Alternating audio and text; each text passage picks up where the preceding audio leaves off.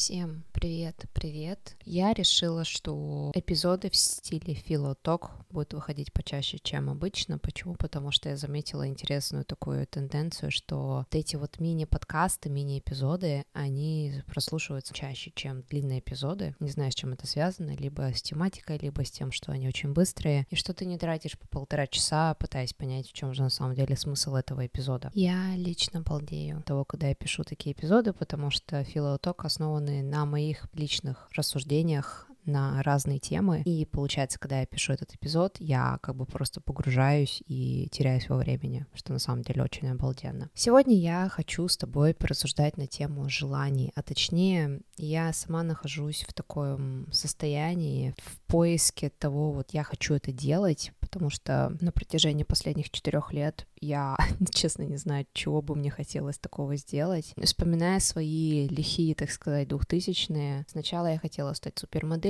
у меня, к сожалению, с модельной карьерой не получилось из-за здоровья. Потом я хотела стать теннисисткой, как Мария Шарапова, там тоже, к сожалению, не сложилось. И когда я переехала на Кипр, у меня была идея фикс, что после обучения на бакалавриате я хочу пойти работать в организацию Объединенных Наций. Но после того, как я начала все это изучать, я начала все вчитываться, я поняла, что там такая, так сказать, присутствует бюрократия, которую я особо не недолюбливаю. И вот получилось так, что в 24 это была вот эта вот целью моей жизни, и не сложилось. И вот уже, получается, мне 28 лет, и интереса к чему-либо такому конкретному у меня пока что не проявилось. И вот, прочитав множество статей, примерно больше 500 статей на тему того, как понять, что тебе хочется, я поняла, точнее, пришла к тому выводу, что, возможно, нам надо отходить от обратного. Не спрашивать, чего мы хотим, а чего мы боимся. То есть какой в нас потаенный страх, и от этого страха базировать наши дальнейшие действия. В общем, интересный эпизод. Надевай наушники поудобнее и поехали.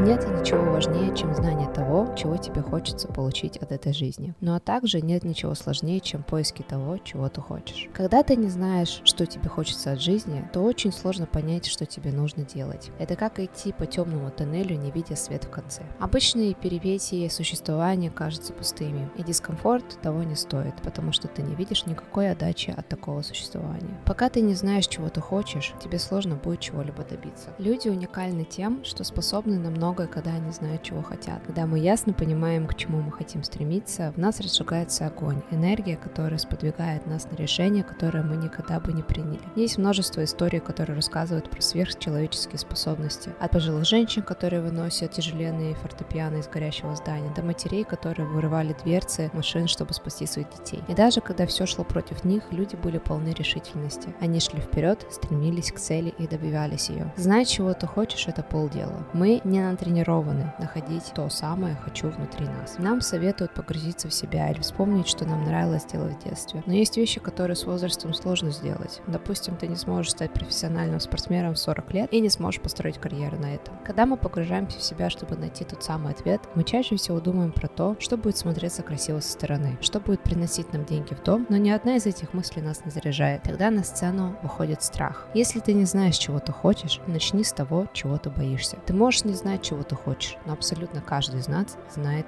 чего он страшится. Что противоположно этому страху? Каков альтернативный исход твоего наихудшего сценария? Каков наилучший возможный исход того, что пугает тебя больше всего? Это то, что ты хочешь. Вот оно, твое истинное желание, скрывающееся под слоями страха и сопротивления. Вот твое желание, которое ты искал. Если ты боишься, что у тебя не будет достаточно денег, то тогда ты хочешь финансовой свободы. Если ты боишься потерять любимого человека, то тогда твое желание желание здоровые отношения. Если ты боишься не сделать ничего грандиозного в этой жизни, то твое желание это проживать день со смыслом и иметь работу, которая имеет для тебя смысл. Правда заключается в том, что все мы знаем, чего мы хотим, но нам страшно хотеть этого. Желание это не то, что ты ищешь или пытаешься создать. Твои желания живут в тебе, только ты их решил закопать в самом себе. Как защитный механизм наш разум отговаривает нас от того, чего мы так сильно желаем. Вместо того, чтобы попробовать увидеть, что из этого выйдет, мы решаем вообще не действовать, ведь ошибиться значит обжечься. Чего мы не осознаем, так это того, что этот подсознательный защитный механизм не защищает нас. Он не держит нас в безопасности. На самом деле это самый опасный механизм, который живет в нас, ведь он подвергает нас риску тому, что мы никогда не решимся попробовать то, чего бы мы хотели сделать. А значит, мы никогда не испытаем то чувство, про которое говорят те, кто решил рискнуть и проигнорировать опасения нашего разума. Когда мы знаем, чего мы хотим, нам уже не так страшно. Барьеры, возникающие на пути, теперь не кажутся такими большими и сложными. Мы начинаем верить в себя и в то, что мы можем прожить жизнь так, как нам этого хотелось бы. Желание — это движущая сила нашей жизни. И если тебе сложно найти ее, обратись к страхам твоего разума. Ведь страх — это дверь, за которой находится то, что ты так долго искал. Надеюсь, подкаст тебе понравился. Не забывай делиться этим подкастом со своими друзьями и близкими, а также ставь эту оценку подкасту на тех платформах, где ты слушаешь этот подкаст. С тобой была Катя, и до скорой встречи.